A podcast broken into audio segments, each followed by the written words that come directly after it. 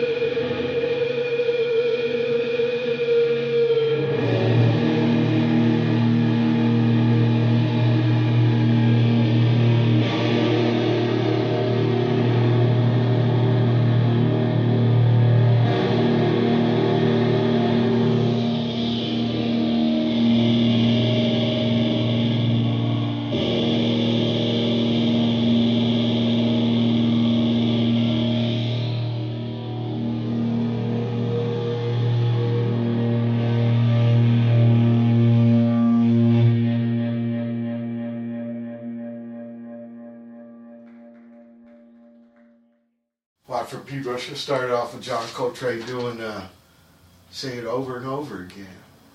And then Watt uh, doing it in store. There's no title for it, but it was last summer. And, uh, you ever been there, Criminal Records in Atlanta?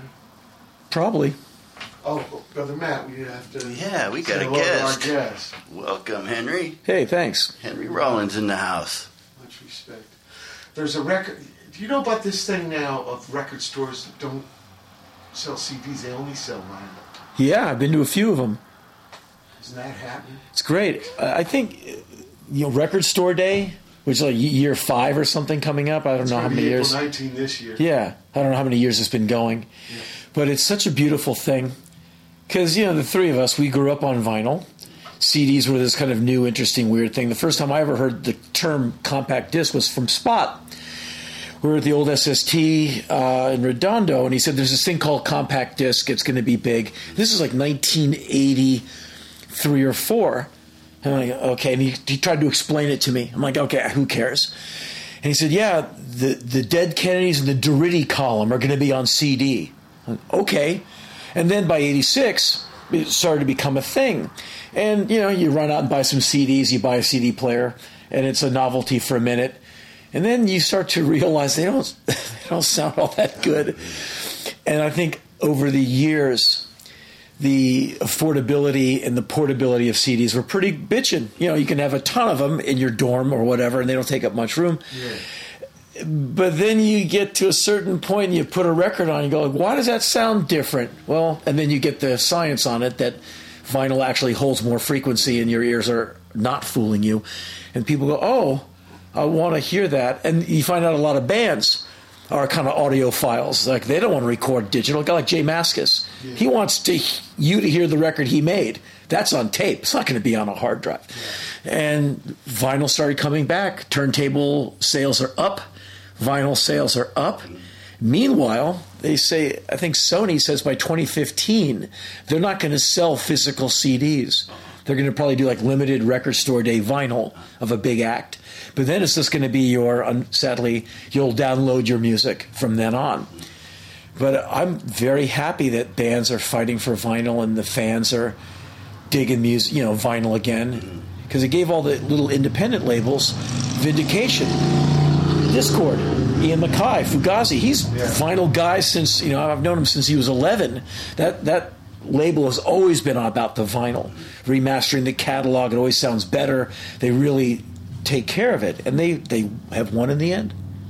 It's great. Remembering back, can you, your first conscious music memory, can you recall? Yeah, sure.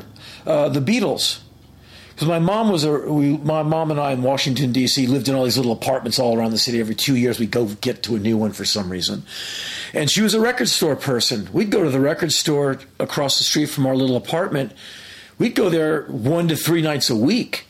And my mom would hear something she'd you know, on NPR, WETA in Washington, and she'd go get it. But she was a she used to go see Miles and Coltrane. She's a big classical music fan, so I was raised with Miles, uh, Coltrane, uh, Sonny Rollins, uh, Bartok, Stravinsky, Wagner, Chopin, Beethoven, Streisand, uh, show tunes, uh, Glen Campbell, Dylan. Guthrie, you know, really cool '60s stuff. I, but we would go see Pete Seeger and, and all sing "Kumbaya" and you know rock gently back and forth as they pass the Gallo wine around. I did all that, and so whenever I looked at one of my mom's records, I go, "Can I play this?" She goes, "Take it," because I had this little GE record player in my room, and I would just destroy an album, you know, just ruin it by, terrible. oh yeah, as little kids are wont to do. It was a Beatle record. Yeah, my mom gave me I don't know, like uh, Yellow Submarine or Meet the Beatles or Yesterday and Today. Yeah, okay. Yeah, and, and I had babysitters. So my mom worked at the government. She worked downtown. She'd come back at 7 p.m. So I had someone to keep me from burning the apartment down.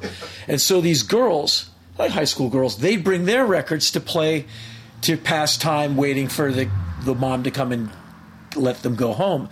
And they're all in love with Jim Morrison because he's a heartthrob and they're all like 15. And so they bring their Doors albums over. And my mom, being pretty damn eclectic, she's the one who bought the first Doors album in my life. She had this band with a crazy name, The Doors. I said, I, I like that record. She take it.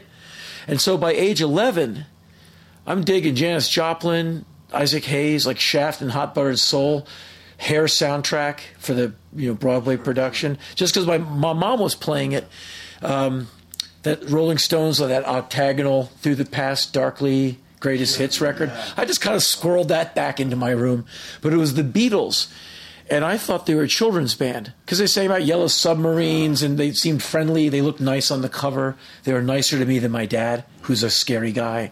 So I would retreat to my room whenever I could, being the kind of introspective, shy boy I was, and put on records. Or if it's just sitting on there, I'd just play it over and over again. And you could rig the record player to just repeat. The arm would come back on and drop. I'd listen to side whatever of some record for hours where the, the album, the side becomes a mantra. I didn't care if it was the same songs again. It was just someone keeping you company in your lonely room. It was like Paul and Ringo and George and John. And so music was how I coped because school was scary, other kids were scary, the world was terrifying to me. And music was, you know, no one was teasing you, no one's trying to hit you or calling you a cracker or running, chasing after you. And so music became like the big refuge, but it was the Beatles where I really connected.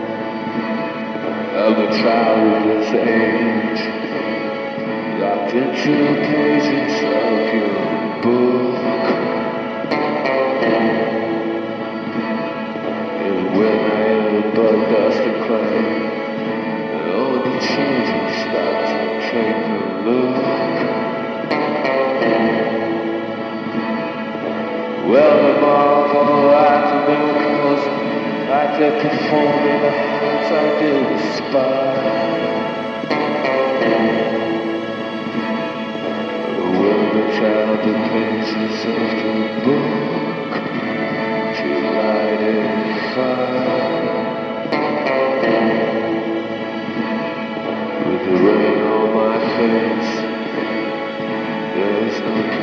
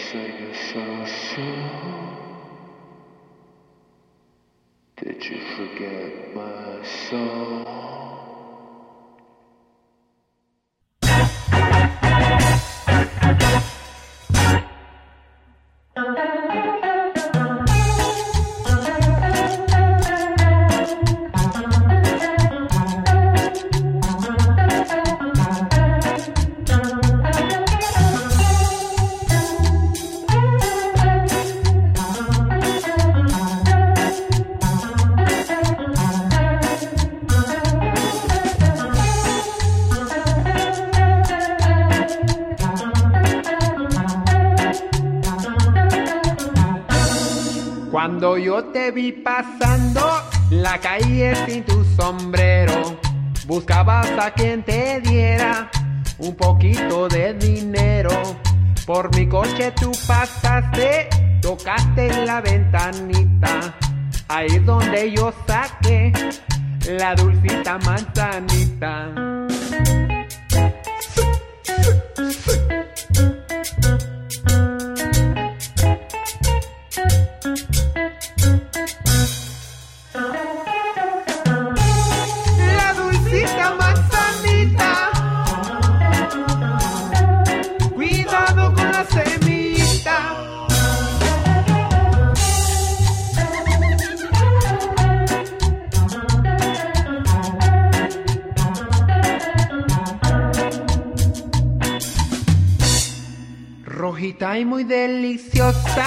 Le pasé la manzanita, me dijo que no, no, no, que no podía con su boquita.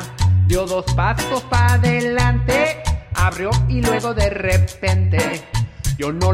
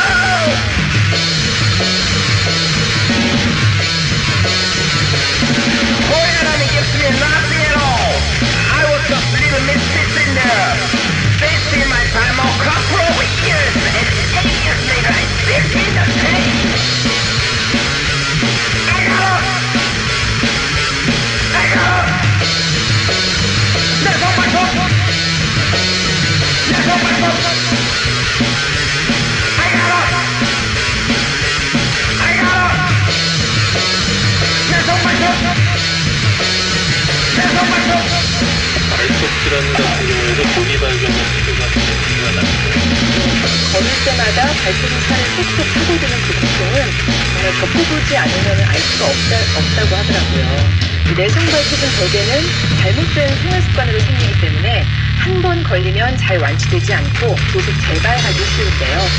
심하면 발톱을 뽑는 지경까지 가니까 휘둘러서 치료해야 합니다.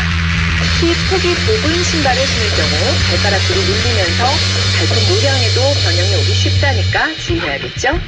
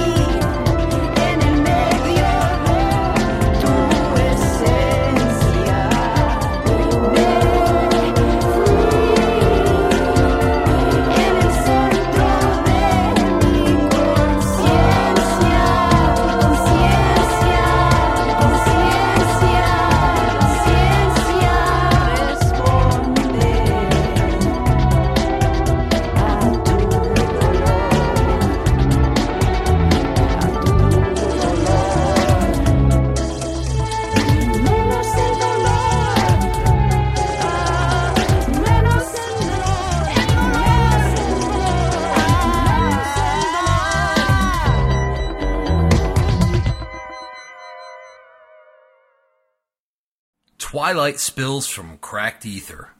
barely verging, an emergent surge of ebony curves under burnt curls, wisping crisply betwixt raw ripped reality rent awry, vague metronomic supply, radially splayed, now unfurled, puffed in tremulous clouds of darkening breath afloat, crackled vice and ions converge in circuits of living dust, some frail science but through whom every earth works. Blank narrative poesy, reliant on the thirsty reader's trust, where geodes explode in minutest glimmers, new light unbent, for if motor oil unfreezes, synaptic resolve soothes within. A coruscating initialization of math, now lightning charged. By what measure has this anatomical metalloid not sinned? So like its tinkerer, this gizmo a mirror, only frighteninger. Narcissistic ally encounters old futures, some new mistakes, before a countless unfolding tomorrows breathed ably in hope. Aghast, all slumber awakens impulse, pries quickly and quakes. Mechanical musing clicks along minuscule alleys of construct. Strobing binary protocols begin to warble. Turned on in thought, on off, on off, on off, exclaims some vain program too shame to entrust. Quickening liquors of source code, they're swallowing tightly taut. On ambulant strings, vague stereoscopy braids sound with deft light puppeting the reanimation of rocks and wind through factory stock, erecting fantastic signals upon a burgeoning armature of might to simulate interactivity, turned social graces into skeptical clocks, organs within gears, within pianistic mechanology half played, ticking pipes pump palpable permanence aloft as time takes a walk counting down from the moments as carving arced space goes straight, from a smoldering crucible of possibility rises much nothing from aught. Insistence, therefore, it is. Reason only that will desires it. Vibrating our air with colors of sound, smelling keenly of memory. Mashing ungrounded electricity until one feels like blue shit. Wearing vainly how it matters, then sprinkling coins desultorily, and rapt adulation for remotest possible outcomes derived by the pen, luring pigments to flow through the boorish bristles onto bleached tents, unhooked in green, swift rivers pull unreadied will against their grain. Except hoving boulders aloft upon whimsy will remain a creed intense.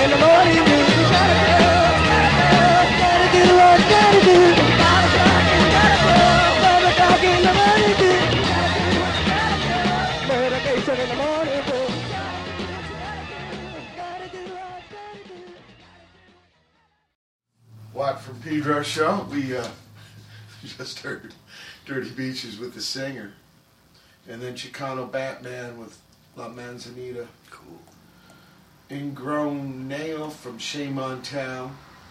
They're from Korea. Lullaby from Ein, uh, and they're from Mongolia. Noh Mercy, do you remember that? Yeah, San Francisco, right. a reissue on Superior Viaduct. That's right. Steve runs that it. never came out. Yeah, Steve, he runs Superior Viaduct. I, I forget his last name. City. He is a good man. Yeah. And his reissues, that guy is doing the work. Yeah, Negative Trend 7 inch he just put out. He re released the Hardcore Devo records. Right, right. Uh, Craig Leon's Nommos record, Yeah. the guy who uh, uh, produced the first Suicide album. Sure, sure. Uh, the Nommos record was on Takoma. It goes for tons of money on, you know, uh, antique collectors or have it. But um, he reissued it. Beautiful vinyl pressing. Uh, Heldon, he Yeah. put out Heldon records. He just sent me a little care package the other day. What did he just put out? Some another just monster release he just put out. I did uh, on my little radio show. I did a whole 15 minute block of Superior Viaduct releases.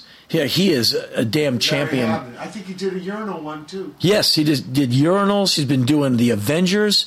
I mean, Yeah. every single thing he does, he's uh, so damn good. Yeah, and it's bad. You know, nobody picks when they're born. So just because you weren't there shouldn't mean you shouldn't get to hear. Exactly. I remember for the longest time it was only uh, one song on that earcom. No, two. On that earcom, that orange Right. one with middle class, but from England. Fast Records, I think it was. Yeah. Then, uh, well, that was Cross the Line, Noh Mercy from this.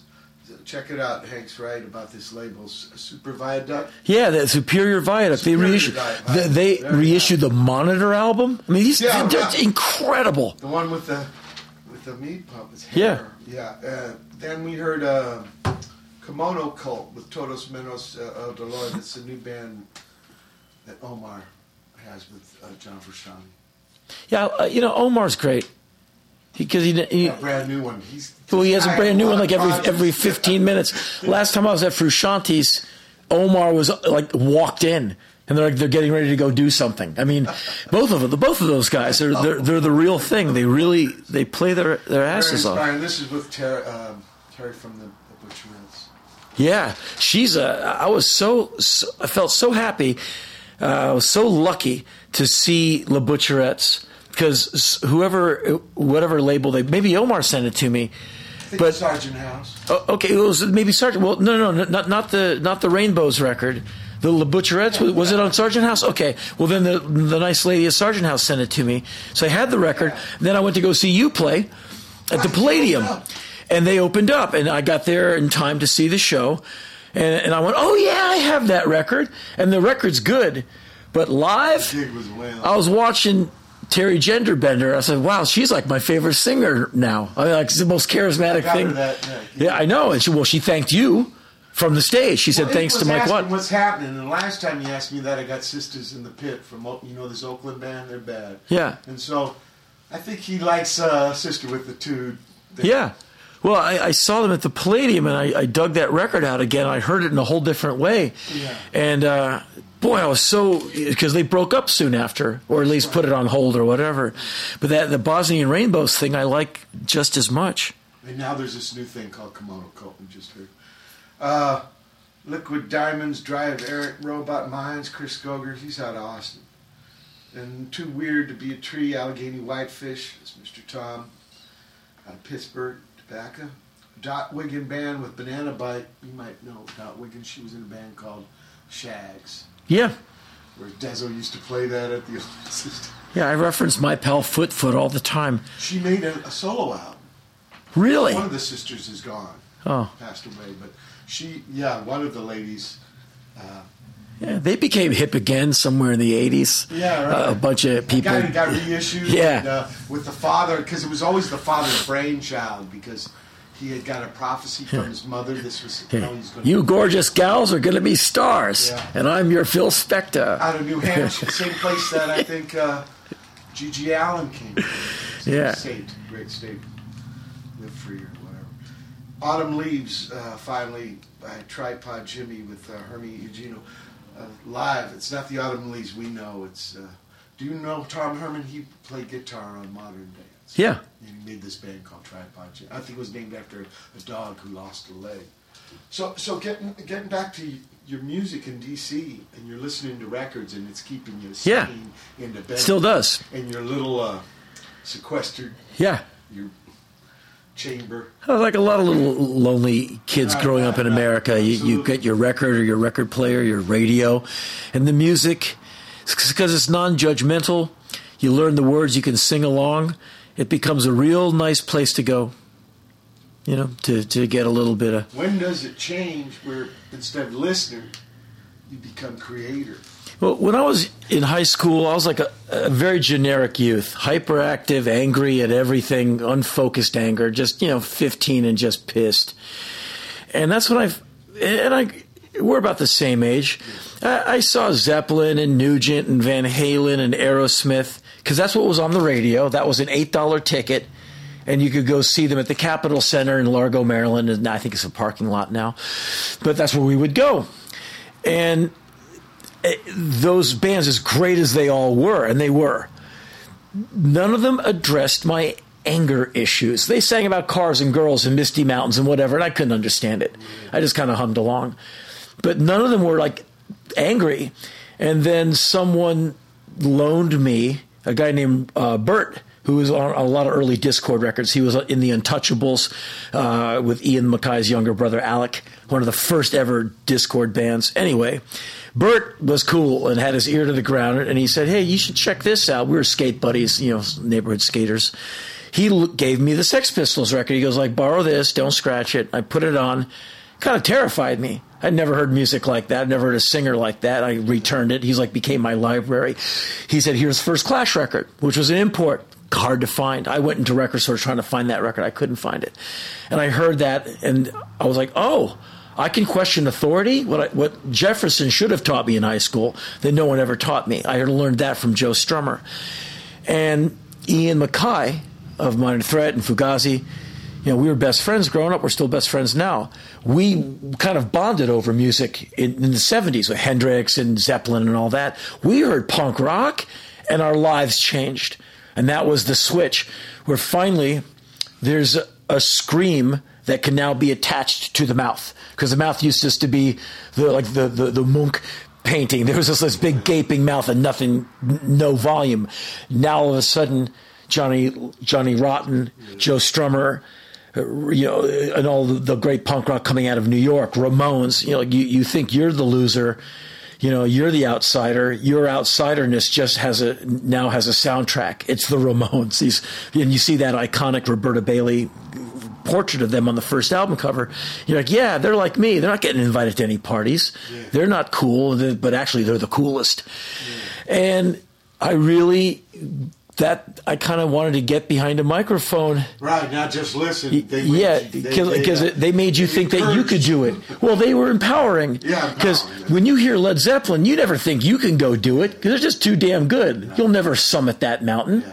And, and and I still listen to them and go, yeah, how can you be that good? And I'm not saying the the Clash didn't make me feel a sense of awe, but Joe Strummer's not singing on key, but he's a great singer. Johnny Rott's not hitting a note, but he's about as good as it gets. And they're not always on time, and it doesn't always rhyme, and does it, but it sure made sense. And it makes you think that you, the working man or whatever, that you can do it. And that was a big damn deal for me because I always felt out of place, not as cool, not as handsome, can't throw the ball straight. And all of a sudden, my life has a soundtrack and it gave me some possibility. And so I started going to punk rock shows in DC, little a scene you could fit in this room. I mean, like a little tiny local scene. And all of a sudden, girls are talking to me. You meet a girl like, hey, your clothes look cool. Hey, what's your name? You're asking me my name? A girl wants to meet me? You're like, wow, okay, I've arrived. And thankfully, your soundtrack is the Bad Brains and the Teen Idles and this amazing local DC scene, uh, punctuated by the occasional visit Clash, Buzzcocks, Cramps, who were New Yorkers at the time. And you could go walk right up to the front of the stage and put your elbows on the stage and have Lux Interior sweat on you, have Dee Ramone sweat on you, literally. And it was huge. And one night I was watching the Bad Brains and HR grabbed me by my arm and he dragged me up on stage. He says, "You're going to sing with the Bad Brains tonight." And I said, "Ah, "I'm not a singer." He goes, "Like you're a singer, and tonight you're in the Bad Brains." I knew all the songs, kind of, sorta. He put the microphone in my hand and they I don't forget what they played, a couple of songs, and I sang. That was your first. Yeah, because HR said you're a singer. He said to me, he said, "Henry, you're a singer," and I said, "No, no, you're the you're like the singer," you know. And to this day, he's still kind of legendary to me. I would say that's kind of an inclusive philosophy, bringing the cat up. Yeah, well, trial by fire. But the audience was like, "Yeah, it's a party, man. Like, don't worry about it if you blow out." And I probably After did. that, that's when you. I'm going to make a band name. Well, I it, I never I never thought I was ever going to really be in one, but it really kind of made it a, a thing I kept thinking about because it sure felt right to to have to be, to be on stage with a microphone with a band or just on my own. That's the most at home, fear free I am. Where some people have to go on stage, I'm nervous. I'm like, really? I, I'm nervous the rest of the time. I'm fine on stage. That's where I. That's where I love being. I'm like a fish in water up there. Never had a. you know that then with with, with Absolutely, never, never had stage fright in my life. Even with that HR thing. No, I just kind of went up there and went, oh, it was all new and weird, Yeah. but it wasn't unwelcome or terrifying.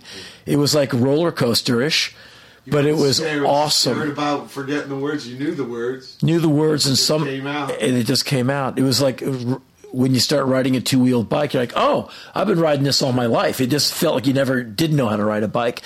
When I started playing music, Yeah. When do you get the band together? Uh, I was lucky. There was a band where they kind of sort of broke up. This band, the, the the singer left. Some guy named Lyle, he left to go play guitar in some band called Minor Threat. And all of a sudden, this band, the Extorts, needed a singer because their singer became a guitar player in a now legendary punk rock band. Well, you know, things are changing. And Ian MacKaye formed Minor Threat with his old drummer from the Teen Idles, and Brian Baker and Lyle uh, Preslar all of a sudden make up his band, and they needed a singer. The world got around, like, "Hey, you're a total maniac. You want to you want to try and be in our band?" I'm like, "I'll sing in your band.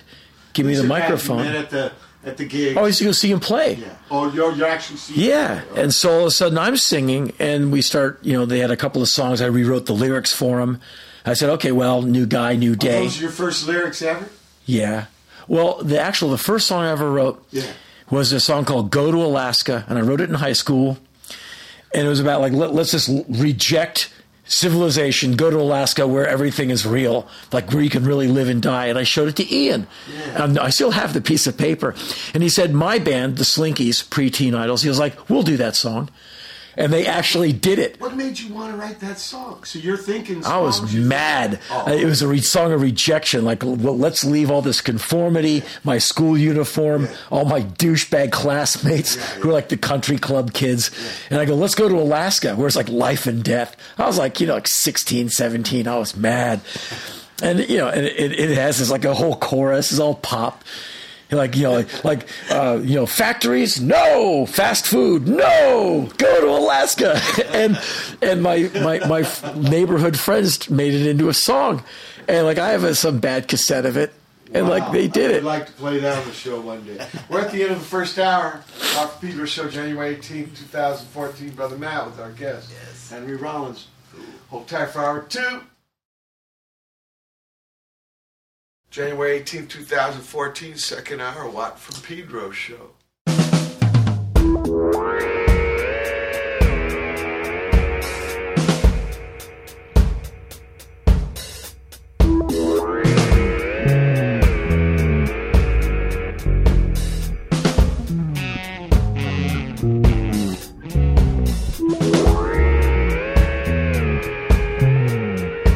If the flies want me, let the flies have me. If I stink too bad, take drastic action.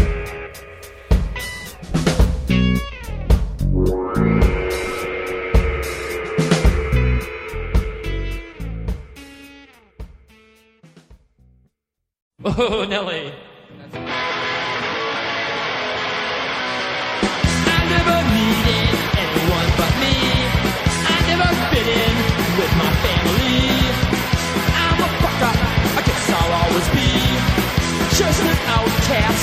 Society.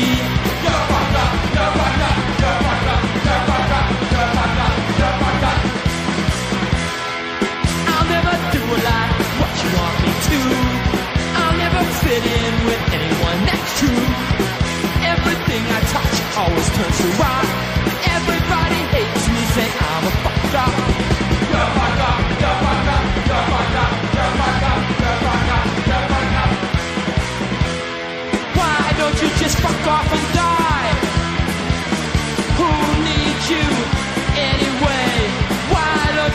Leave me alone?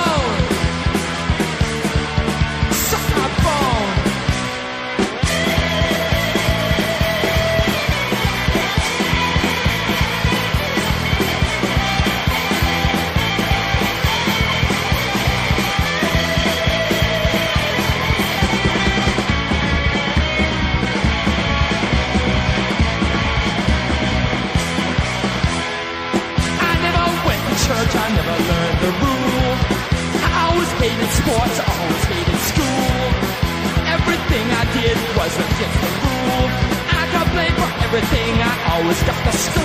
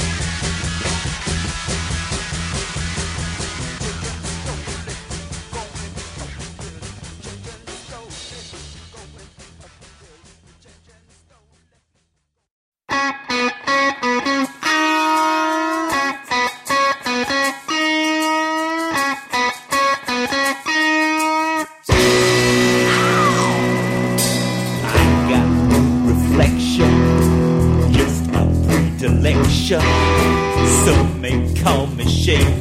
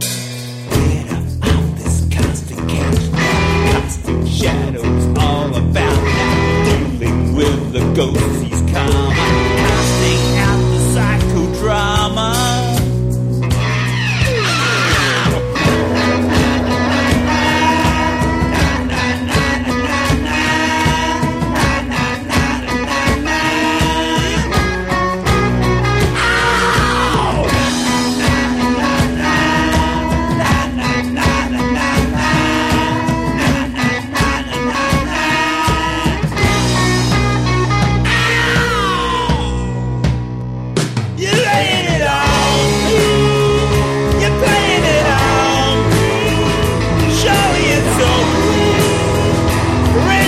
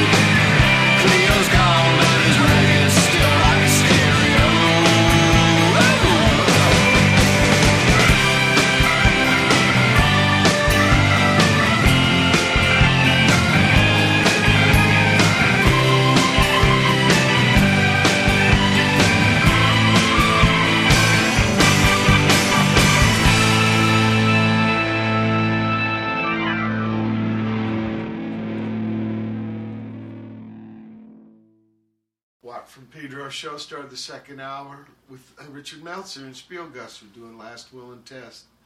Then a fuck up by G.G. Allin and the Jabbers. Remember when he had like kind of a wave haircut? Yeah. He went. He had quite a metamorphosis, uh, or a musical journey. Then Sneakers by Teen Idles. Now, Teen Idles, yeah. Sneakers weren't shoes, right? It's dudes who snuck cigarettes and shit. Well, no, for us, Yeah. They were the shoes you're wearing right now. Oh, they were shoes. Yeah, and, and the lyric I is thought it was some dudes. no, no. The lyric is put on your sneakers and be a kid. Um, come on and have some fun. You know, you're not fooling anyone. And and the lyric is why do you want to grow up so fast? Let your teenage ignorance last. Put away all those whips and chains. Come on and enjoy your growing pains. I, I probably got a few words wrong there, but that's but that's the sentiment of the song. Because Ian, he wrote it. He was concerned with all of a sudden all of his, friends are smoking and drinking. Yeah. And like, wait, you're 16. Why are you acting like your parents? you know, like why are you getting wasted? Like, we sh- don't you want to be on your skateboard? Don't you want to be goofing around, being a, a young, you know, you know, guy on the streets? Because we were all, you know, skateboards, bikes. We were like getting up at six in the morning to go hit some skate spot, and some of our friends, ludes, you know, like the kind of you know throw up on your shoes and not know drugs, and like don't remember what you did last night, kind of partying. And Ian wrote that song in kind of a rebellion. Uh, Not really against his parents, but more his own. his his oh, his peers. Yeah, and he also wrote a, a song called uh, "I Drink Coke." I think that's what it's called. I drink Coke. I drink, and, and the other the other lyric was "I drink milk." I drink milk every day. I drink milk for the vitamin A or whatever, and then I drink Coke for the tooth decay. Coke and milk, no, no, no, Coke and milk, and he was rebelling against his friends who were self-destructing, which got him called. Oh, you're a prude. You're a pilgrim. You're Oh, yeah. you're the FBI. He's like, no, man, I'm trying to survive. Yeah. Well, I, I thought it was dudes who were sneaking smokes. No, Okay. no. Ian was is standing in the face of that. shoes. Oh yeah, Okay. Okay.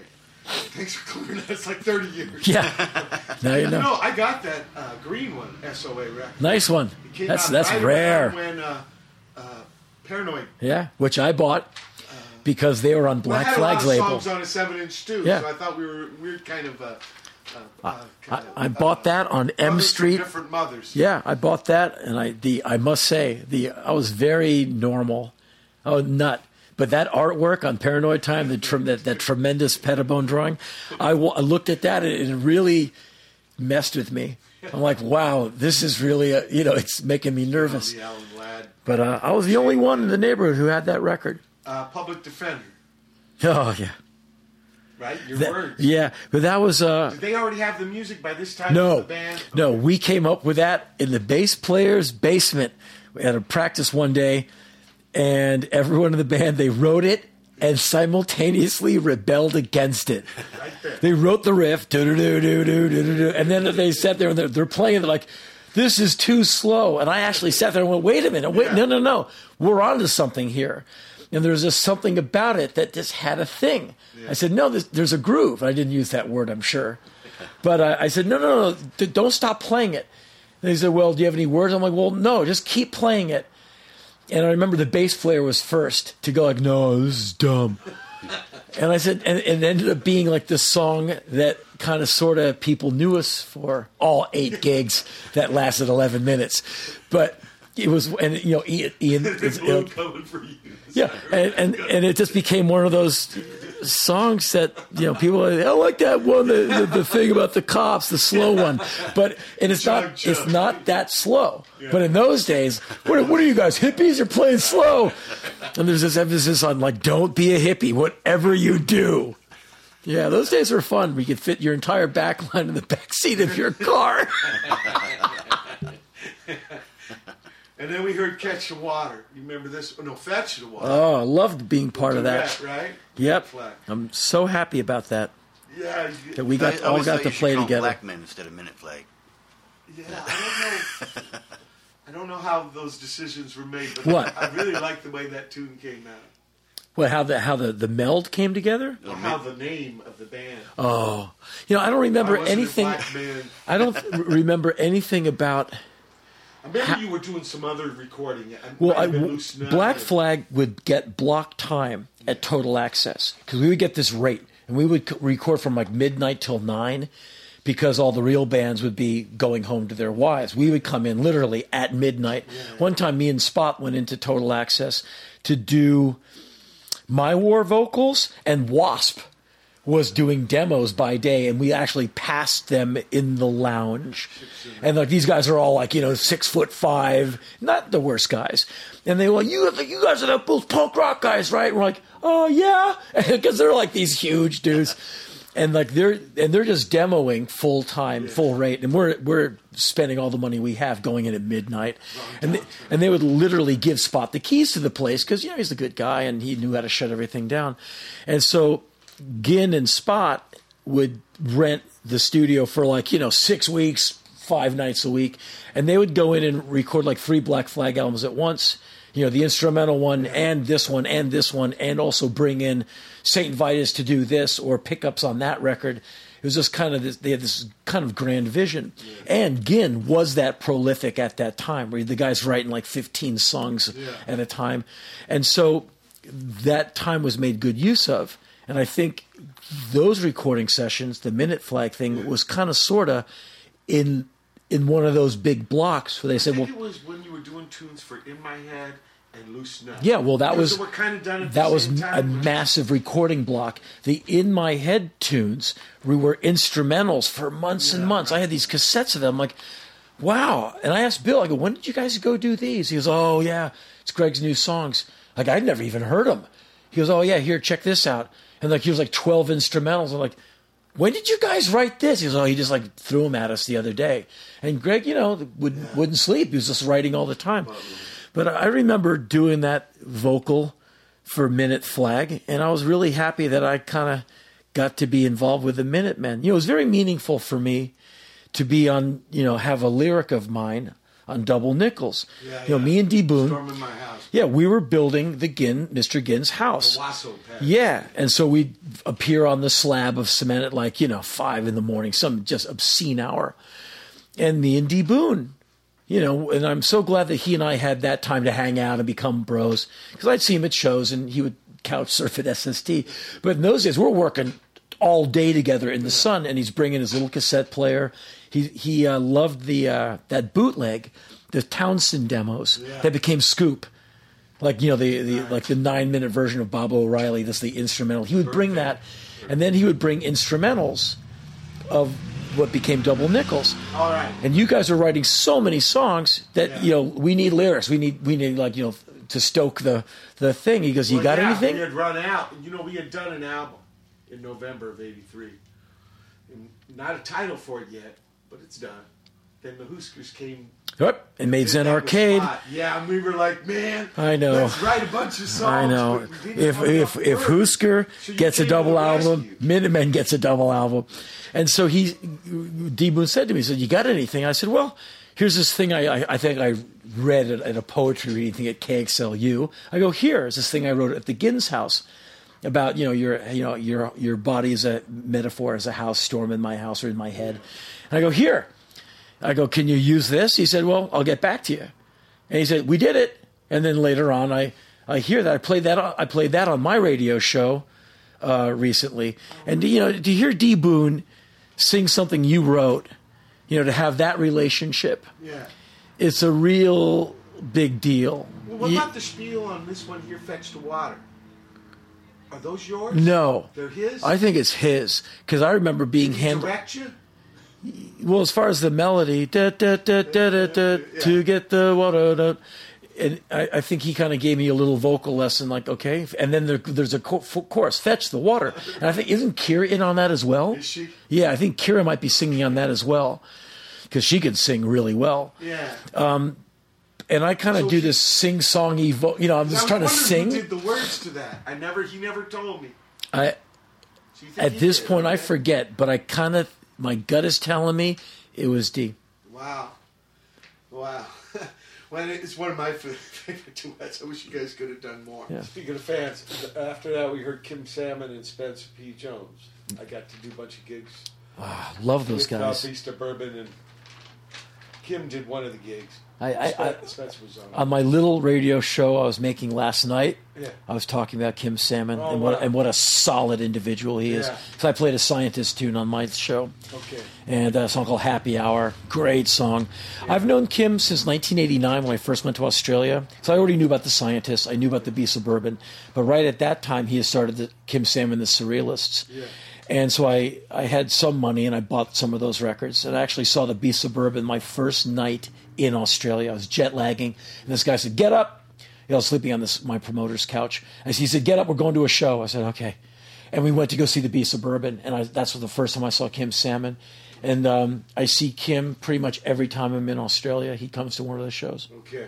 Good man. He was up in uh, it was Brisbane, Gold Coast. hmm I think he lives there. Yeah.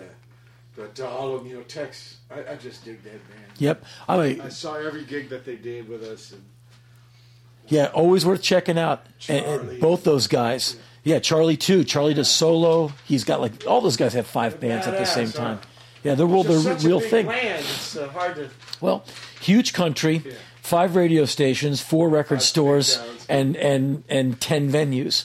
And so, if you want to stay fed, you have to have your salsa band, your polka band, your Yeah, punk yeah, rock band, and you have to produce and juggle. I mean, every band has like every guy has like five bands Right, right. but gives you a lot of records to buy. You know, there's that whole Eddie Current Suppression Ring gang of bands. Eddie Current Suppression Ring, Total Control, the. Ooga Boogas. All those bands are good too. UV Race. All those bands are amazing. So good. And they're all like, you know, two two guys are in this band, one guy is yeah. Yeah, it's all one kind of one commune. Collective. Okay, then we heard uh, Barbez, Keter, Ital. It's kind of his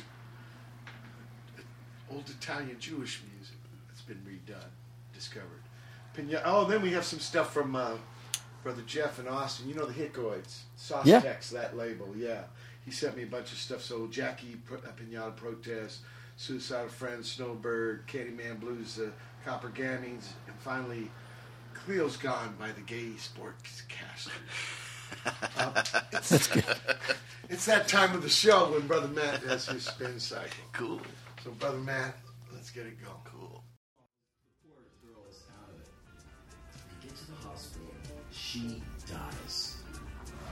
Yeah. In the meantime, he has fallen in love with this girl. He has fallen in love with a dead girl. He writes me, Henry, I cannot think of other women. I try and go out with other women. The only girl I want is this girl. I'm in love, and she's dead. I never even learned her name. What do I do? Okay.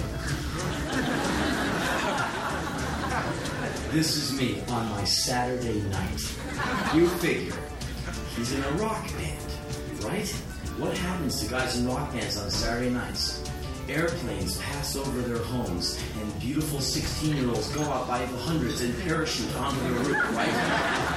I open my window, they all come in, already naked. We want you! Wrong. I'm in my room in Silver Lake. Whoa, what a mistake that was. 9 p.m. Saturday night, rock guy. What is he doing? He's answering the mail. I mean, that's my life, you know. Mr. Excitement, uh, he lives next door. Mr. Boredom here. If I had a life, I would have read the letter, crumbled it up, and went, right, and thrown it out. Oh no, not me. I spend three hours walking around my room. What should he do? Oh my god! To put myself in the same position. What would I? I don't know. Can I ever sleep again? So I'm writing him all these postcards. Like the first one was like, you know, totally judging. You pervert! You weirdo! You are you're scum! I've been called that enough times by, you know, people who say they like me. Throw that way. so, what do I say? Well, maybe you can find someone who's had a similar experience and write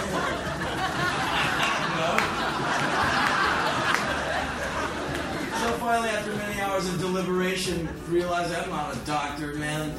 I just wrote it back. I go, man, I don't know what to tell you. Please don't do anything to harm yourself. Get some kind of help. Do not do anything bad or rash.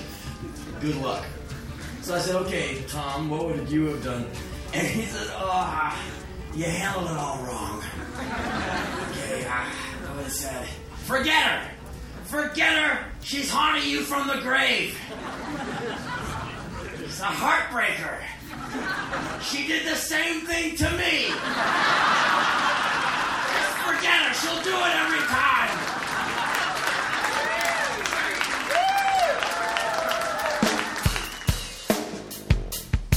Hello? Son? Yes. Is this microphone on? Uh, yes, it is. There's a point of view I wish to ventilate at this time. It is? Yes, sir. All right, then. Well, if it's on, then here I'll go. You know, there are days when your ignorance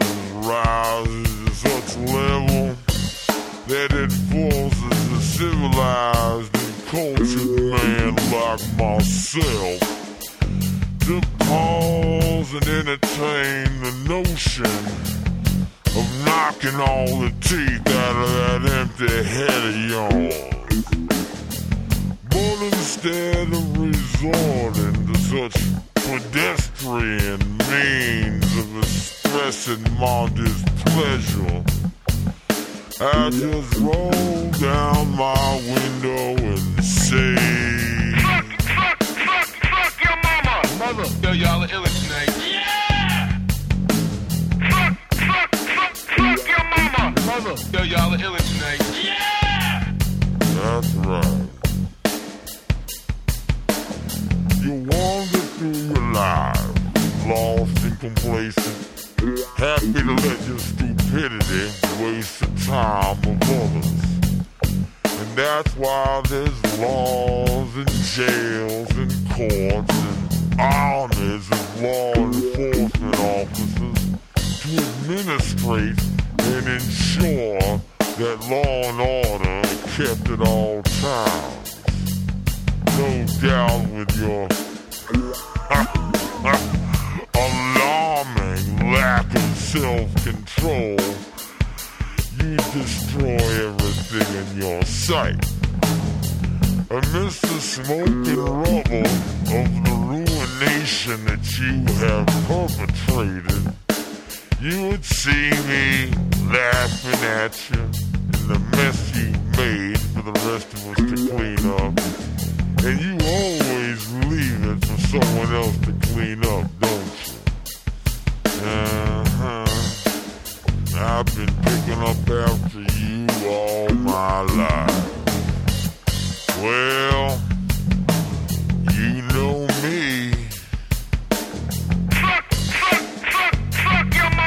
Mother, yo, y'all are ill tonight. Yeah! Fuck, fuck, fuck, fuck your mama. Mother, yo, y'all are ill tonight. Yeah! I couldn't have said it any better myself. You say you hate the world you live in. Room too small, sky full of pollution, garbage on the street. Your job is not stimulate that gargantuan intellect of yours. Although with your appallingly low sense of self-worth, it probably does. You say you feel controlled and watched over, and that big brother mentality infuriates you.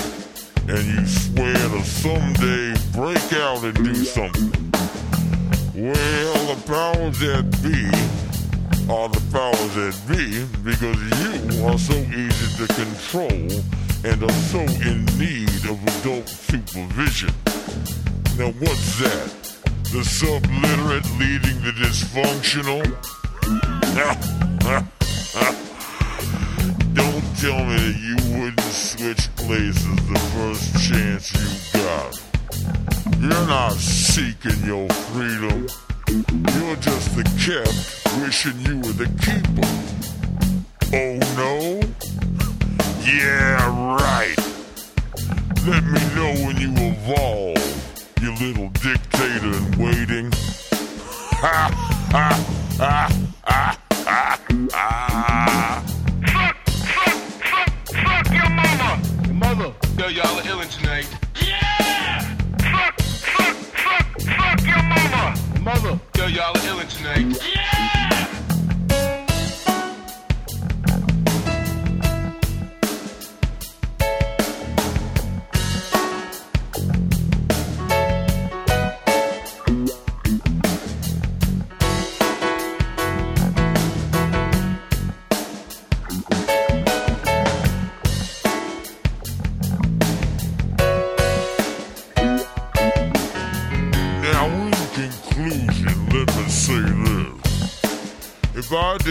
Have a sense of humor about all this, there'd be a lot of dead bodies piling up in this town.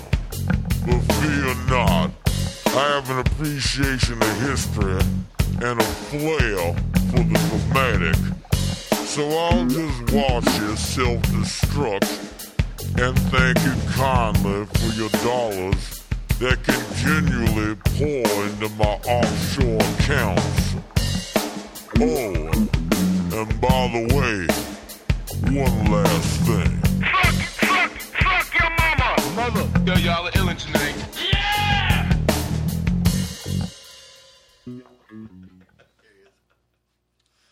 Okay, brother man, thank you so much. What was Cool. uh, That what was- was the inspiration and impetus behind that? I would say that was definitely a Henry-inspired spin cycle. Okay. I appreciate that, brother. yeah, we had some uh, from Rollin Speak, some of that uh, uh, Minute Flag stuff, and some of Henry with uh, Mother Superior in there. Oh yeah, Mother Superior. I remember them. Good guys. Where were they? From? They were L.A. I had no band. Where? But where were they from? Hollywood. Oh no, well, well, half the band, well, two thirds of the boys were Philadelphia, Wilmington, Delaware types, and then the drummer was out was California. But you know, they were a local three piece. I would go see him play. I produced a couple of their records, became friends with them, and they said, you know, Henry, where's your band? I go, ah, well, we, we broke up. You know, it was the the the Melvin Gibbs lineup. I said, well, we broke up. I don't have a band. They said, well, you should do some music. I said, okay. I got some song ideas. You want to do some music with me? And they went, hell yeah.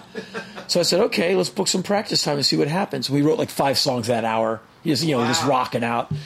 And I said, you, you guys want to go on tour? You want to make a record? And they're like, you know, tails wagging. It's the best bandmates I ever had because everything I wanted to do, they went, okay.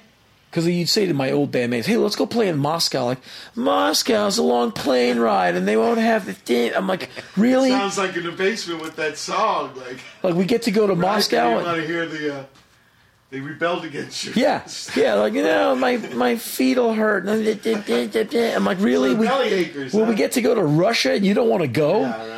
You know, for me, rock and roll is a ticket to see the world. Yeah. Like, how else are you going to get to go to Japan? Like, what? As a tourist? Who has the money? Yeah. And so I said, I, I said, like, let's go to Russia. And then my band. I said, you know what? You guys are, you know, your ice is getting thin. So I, I, I said to these, you know, I'd say to these guys, you know, because they never played outside of L.A. I go like, you want to, you want to go to Europe? They're like, go to Europe you know, uh, uh, as Mark E. Smith used to say, like pilgrims with free milk. And they're like, hell yeah. And so their first gig out of town with me was opening for Metallica in a soccer stadium in Portugal. And they're like, look here, like, is this really me? And, you know, that was. not belly aching about the plane. Right? No, I said, fellas, you you like let's we're going to go play in Russia on this no, tour. there's. I know exactly what you, it's this kind of uh, what do you call it? "Quote unquote" musician sense of entitlement. I mean, these cats they can f- feel pee under forty-five mattresses. I Yeah, A- and and I See, but I've I always been grateful. Doing that work you were talking about the other duty earlier. Yeah, That got you so you Yeah. don't take things for granted. Yeah, like- so I, it wasn't a total waste. Well, you, you no, not at all. But but you know what I know. You know, you know the van and not sleeping, and driving on no sleep and playing on no sleep and like sleeping on a couch and getting the last band's parasites on your body. I mean, like that's the life. But it, it trains you for later life because to this day, any when anytime I eat, I never take a meal for granted. I'm always grateful. Yeah. Even you know this morning I ate. I'm like, wow, food. Because I, I remember not having it. It's not like I'm you know starving to death, but all of us indie punk rock guys from back in the day remember uh, the three meals James Brown used to say: no meal, missed meal, and whatever meal. You know what I mean? And and, and or small meal. And and to this day, you know, I'm always it kept me very grateful and very hardworking. And once my bandmates got this, well, I need my. Know, I'm like, really? Okay, I, I see. I now see the use by date on your forehead, and the Mother Superior guys. We worked at the speed of me, which is like insanely on you know wind sprint speed. We're right tour record, right. That's all we did for like five solid years, and we did like five studio albums, two live albums. I mean, and we toured like insane men. And because every time I say, fellas, we just got back, you know, it's a Christmas break. You want to be back on the road by April? They're like, yeah. And I said, how about you guys, how about Mother Superior open for the Rollins band and you guys would do two sets a night? Thanks, Henry. Not, oh, my fingers hurt. and they were, they were so cool. Ernest, Ernest Cats. Yes, and that track that you were just playing, uh, where I had the voice all pitched down. I said, "Fellas, I'm going to do this thing. We're going to pitch my voice down. I've got this voice sample." I said, "I need a just a, a steady beat." We laid that down. I said, "Now, Jim, the guitar player, I want some piano." Kind of, sort of like hyperbolic syllabic sesquidelamistic hot butter soul block chords, like a little McCoy Tyner. You know, just like grooving with it, big blocky chords. You know, and he said, "Okay." I said, "You can do that. One take. Thank you." And whenever I had an idea, hey, can we do a song that has a feel like this? They would just pick up their instruments, like into it. Like let's let's wait, let's write it right now. Never. No, my my. I have to. I can't. I can't be here. At the, and it was such a joy Yeah. to get in a practice room with people who just want to make music with no elitism, no star trips, Yeah. and no whining. Yeah, yeah. Man, it was good. That's a good crew. Oh man, that was We're at the end of the second hour. Great. January 18, 2014. Our special guest, Brother Matt. Yeah. Henry Rollins. Hold tight for hour three. Yeah. Uh, January 18, 2014, third hour, Watt from Pedro show.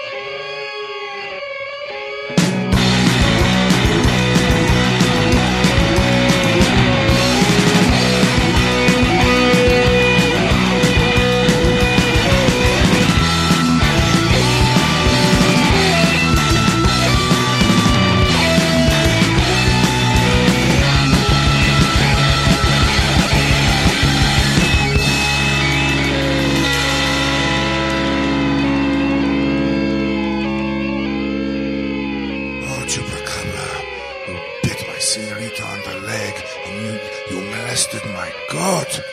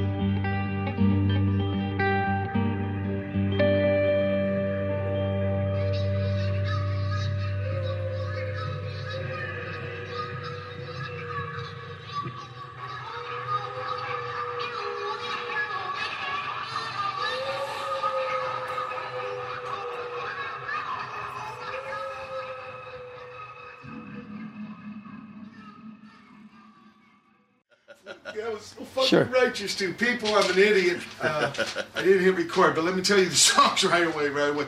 Uh, Devin, Gary, and Ross with See Through Windows. Some days are gray, Manic Low. Uh, Jack. Yeah. Uh, awareness. TSOL, Jack. You should let people know. Sorry about that. TSOL, Jack. And also Tender Fury. Yeah. Uh, awareness for Backward Generation, Kevin Siegel, uh, Painter Man by the Creation, Chupa Cabra, Rock and Roll, Blood Drinker, that's uh, Greg from Angry Samoan. Actually from Bob. Right. Yeah. I got that single. I'm in love with your mom. Right. I'm in love with your mom. Always a Meltzer co- uh, connection. Uh, uh, Calf Biter, Howie Reeve, Drunk Underwater, Warplane, Spitting Bitter Pills by Tsigoti, I Can't Control Myself Live by uh, Pascal Ka- which uh, I think blew my mind with knowing he has thorough knowledge of this Yeah, man. I'm a, I'm, I'm a I can't fan. trump him on a, uh, I, I, a I, little like esoteric I thing. played him on my show not one fiscal quarter ago. He's an incredible. kid. Well, both me and Henry know about him. You people should check him out. yeah, him you out. check him out. And then finally, Cara Maria by Hifiklub. We're, what, we're ta- what we were talking about that I failed to capture was the transition from being in a band on stage to being on a stage without a band. Yeah. For me, the, I, you know, I'm not a musician. I, I, I literally cannot play an instrument. I think I can play All Claire de Luna, if that's the name of the do, do, do, do, do, on a recorder. I remember that from fourth grade. Um, So you don't think the voice is an instrument? Well, it, it, it can be if you can really sing. But for me, I was always a word guy. I've got something to say. If I can get a snare beat behind it, good to go. And so when I started doing talking shows in 83 at the behest of our pal Harvey Kubernik, you know, poetry reading, spoken word gigs, it was a natural for me. It's just like being in the band without the band. So it was, it was, I'll just say it without the band. And as the years went on, I would multitask. I'd finish a whole world tour with a band, and then 10 days later, do the same lap again by myself. And I would do like 140, 160 shows a year because I take both entities out. And with how I, you know, the band tours would always come in, so with Rollins' band, would always come in in the red. So I have to send money orders from the road, from the spoken tours, to pay back the bandmates who were waiting for their, you know, their eight hundred dollars. Well, they needed it, and I'm writing out these ridiculous 7-Eleven money orders from like Toledo, and hoping they get there, and you know, sleeping on Amtrak trains and, and just making it work. And then by the mid '80s, I'm going to Europe. By the late '80s, I'm doing these shows in Australia and New Zealand, and it just started picking up. And then the audiences started getting bigger, and then it just turned into a thing which now takes as much time as I can possibly give it. In that the last tour is 180, 190 shows, 19 countries. You know, I sell it out in Johannesburg. I sell it out in Hamburg, and um, wherever else. It does very well. It's it's cool. I, I've been doing and these days I, I actually do speeches where I'm brought in to speak. Last year I, I keynoted the College and Research Librarians Convention. I keynoted the California Library Association convention, like I don't know, like seven weeks ago. Uh, tomorrow, I'm the keynote speaker at the LA Times Travel Convention thing, three day thing, and so I get you know I I, I uh, at, at uh, Sonoma College, I think it is. Yeah, I, I was the I, I was the the graduation speaker a couple of years ago. I was the commencement speaker. I was wearing the, of wearing the cap and gown, the whole thing. Because I know from this uh, experience, uh, where you uh, ran a show that was, uh, you interviewed people on TV show. Yeah, I, IFC. I had a show for four years. Yeah, because uh, I got to be with the Stooges. Yeah, and you were on the show. Now, Yeah, what was that like? It was amazing. It's a little different because you're sharing the stage. In fact, you got a uh, interview. Yeah, well, I've I've done a lot of documentary work for uh, History Channel, National Geographic, IFC, a bunch of different people. I've been all over the world with a camera crew, from here to South Sudan, and so you get used to interviewing people on the fly. And with that show, I interviewed everyone from you guys to Gore Vidal, Larry Flynt. Uh, it was you know it was fascinating. Um, and so after I interviewed you know, ex members of the IRA, I've interviewed all kinds of people. What was the hardest one The hardest one were the ones I was most intimidated by the guest. before? Yeah, before I met Gore Vidal. So I didn't want to get that wrong. Who wants to get called out by Gore Vidal? So I rehearsed for that. I, I studied him. I was a fan anyway, but I prepped for that for a solid three weeks. So by the time he was on the show, I could finish his sentences. And I kind of interviewed him as one would uh, a lawyer would would cross examine someone. I already knew the answers to what I was asking him. Okay, you know, in your recent essay, you said this. Elaborate. You know, so I'm already kind of on the page with him. I was intimidated when I interviewed Werner Herzog. Just because he's he's freaking Herzog, man. Aguirre, Wrath of God, Fitzcarraldo, him and Klaus Kinski. Are you kidding? So he walks into our little building, and I'm like, uh, you know, Mr. Herzog, oh, call me Werner. I'm like, oh. Last time I saw him, he bought me dinner. So he, he's a real sweetheart. He lives up the street from me, actually. He's, he's L.A., yeah. He lives literally like two traffic lights from me. Jim O'Rourke loves And- him. and he- Jim O'Rourke said to me, Oh, he's one of my heroes. Herzog is a god. No, to me, he is he is one of my inspirations because he's one he's the nicest guy. He's also a total maniac. My new documentary, I make this rock video under the ice in the South Pole. You're like, of course you did. Yeah, and he, he just he just shows you like, he's getting up there in years. He just shows you you never have to cool it. You never have to mellow out, and you can still be a total artistic lunatic and be like sixty something and still drive people nuts. So you thought it was going to be a tough one, but it ended up Yeah, easy. and, and the people who were the, the, the toughest interview I ever did was um, who's the guy from how, uh, from the from the Animals? Eric Burdon. Eric Burdon. He was drunk, and he just put out a book which you should read if you haven't. It's his, his autobiography, and it's fascinating. Geordie. Like he's the one who went to Jimi's hotel room and got the guitars out of there and cleaned up the place before the press descended upon it. He's got stories that will blow your mind. He knew everybody. You know, he knew the Beatles, he knew the Stones, he knew his good friends with Hendrix. I mean, he really he was there. You know? And so I, I'm subbing for that Rockline guy. Uh, I'm forgetting his name, but they had me sub on syndicated radio, like, "Hey, host Rockline." I'm in, Bob sure. Coburn. Huh? Bob Coburn. Bob Coburn. Yeah, he's a good guy. He took, he was on vacation, and Bob and I were buddies. So so much of buddies, I even remembered his name. But anyway, this is well, this is like this is like 15 years ago. And so Bob said, "Hey, come and sub for me. I want to take the family on vacation." I said, "You got it, man." And so I get a drunk or hungover. Uh, what's his name again? yeah, well, I've, I've, I've, I'm in denial. He was such a bummer. I can't even. I won't even remember his name. And I, I actually read the book in preparation, and it was a great read. And I said, "Hey, Mr. Burdon, you know, Eric, I'm so I'm so happy to to like, yeah." I said, I said, so you know, you and Hendrix, yeah, Jimi was great. Da, da, da, da. You, like we're on national radio, and so I'm looking through the glass at the engineer, going like, "He's killing me," and he's the guy's looking at me like, "Just make, just make radio, make radio."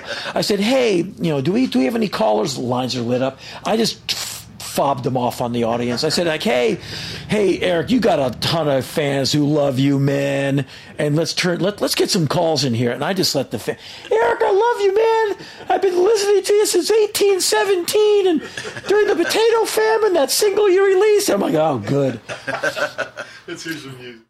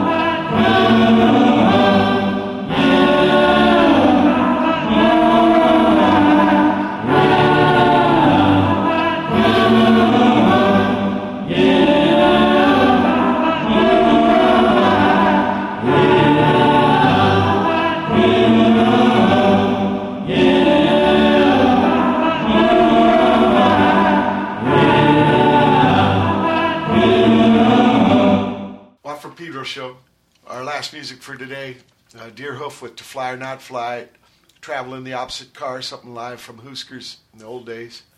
A Loner with a Boner, Black Randy, the ah. Metrosquad. Yeah, Hollywood song. One of the greatest lyrics. I'm going to throw you for a looper when I pack in the pooper.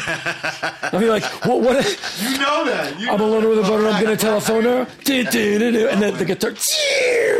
I'm all alone tonight. I'll call her. It'll be all right. Do, do, do, do, do.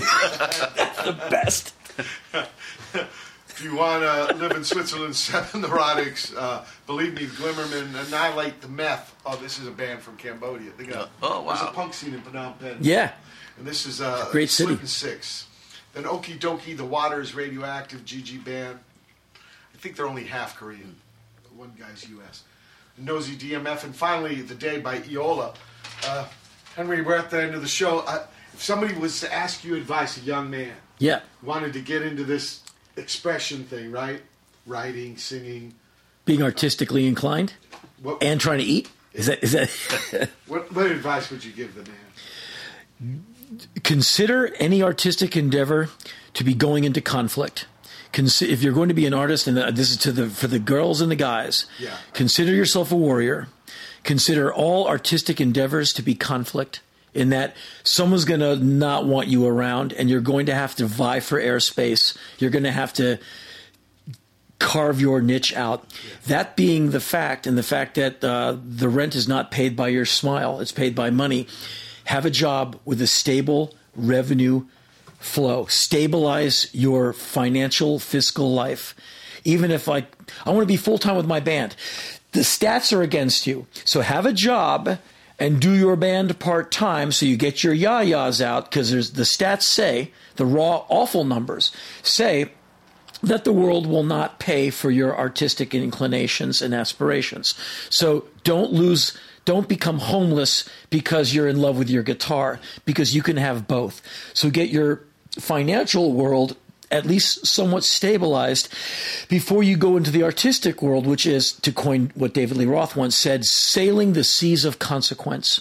Because like i said statistically many are going to go in few are going to finish. And on that way you can lose your car your home your couch you, you, your credit rating etc and i'm not trying to sound like some money guy but this is the real world and so you can do it you can do it all. You can have your crap job and trust me the job you don't like so much fuels your your artistic intensity. Because you come off the bad job, the paintbrush will burn in your hand. And you will write and create some of your best stuff when you come off being pissed off riding the RTD back from your crap job, and you will you will remember those days fondly when you're living in a more cushy manner. But that's the one solid piece of advice: art, art out. But consider it to be conflict. That you got to be a warrior, and you got to watch your dollars. Uh, keep the day job till the night job pays. Yeah. We didn't get to mention letters from Henry. I just want to say how much I did. Oh, thanks. Brother man, respect. Yeah, bitching. Yeah, thank you. You know, the Thank you. Yeah, the real old mind, like the Stooges would say. The old mind. I want to thank you so much for coming on the show. thank No problem. Matt, Great to brother have you down myself, Fucking honor. Thank you, sir. No, I'm glad to do it. It's been the January 18, 2014 edition of Wild Peter Show. Thank you so much for your Yeah. always accentuating in bed, and brother Matt Pleasure. and Henry again. Once again, thanks for Glad to driving do all it. the way down to where the Harbor Freeway ends here at the Mm-hmm. Pleasure Point and Love Grotto, and giving us the word from you. Thank you. Indeed. Everybody out there, keep your powder dry.